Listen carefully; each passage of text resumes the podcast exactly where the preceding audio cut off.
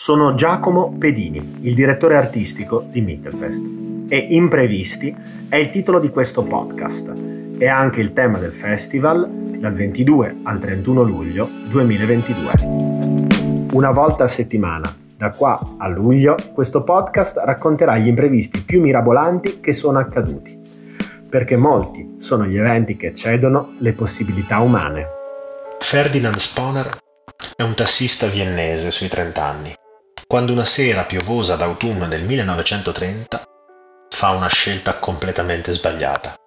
Decide di mettersi nei panni, o meglio di rubare la vita, a Jack Mortimer. E lo fa per un imprevisto, naturalmente. Questo perlomeno è ciò che ci racconta Alexander Lernet Olenia nel suo romanzo Ero Jack Mortimer, tradotto da Margherita Belardetti ed edito da Adelphi. Ma chi è Jack Mortimer? È un cittadino americano che è arrivato a Vienna, alla Westbahnhof, dove Ferdinand Sponer si trova con il suo taxi. Deve andare all'hotel Bristol e il tassista Sponer è lì, pronto per accompagnarlo. Peccato che durante il tragitto, all'improvviso, alcuni colpi di pistola esplodono dentro l'abitacolo del taxi di Sponer.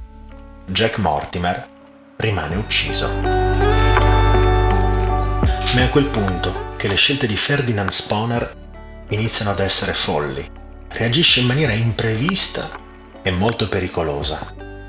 Invece che andare a denunciare l'accaduto pur recandosi inizialmente al commissariato di polizia, Ferdinand Sponer decide prima di disfarsi del cadavere di Mortimer e poi di prendersi la sua vita, di vestirsi dei suoi panni e con le sue valigie di recarsi all'hotel Bristol per vedere che cosa lo attendeva. E là, in un misto di terrore e di meraviglia, entra in una vita che all'inizio sembra scintillante, seducente, ma che presto si fa estremamente più complicata e, come era da prevedere, estremamente più pericolosa. D'altronde, se Jack Mortimer è stato freddato a colpi di pistola dentro un taxi, qualche nascosta causa ci doveva pure essere.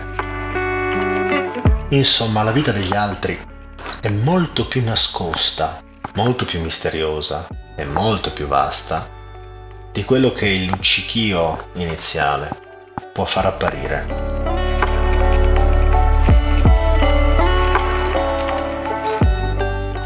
Noterelle d'attualità, sfighe. Capita, spulciando tra le miriadi di infuocati tweet, post, articoli, foto riguardanti le differenti terribili o mirabolanti implicazioni del Festival di Sanremo, di incrociare una notizia riguardante la Repubblica Moldava, un piccolo paese europeo, esattamente come il Kosovo.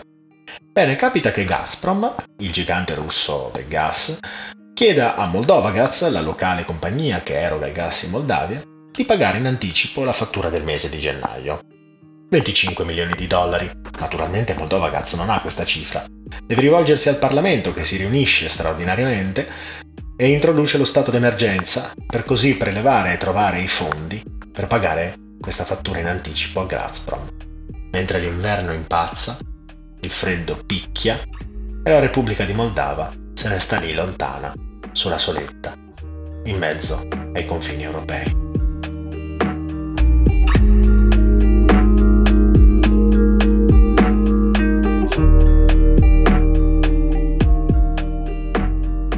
Mittelfest dal 1991 è il punto di incontro per artiste, artisti, pubblici dall'Italia, dal centro Europa e dai Balcani, che si ritrovano per dieci giorni a Cividale del Friuli.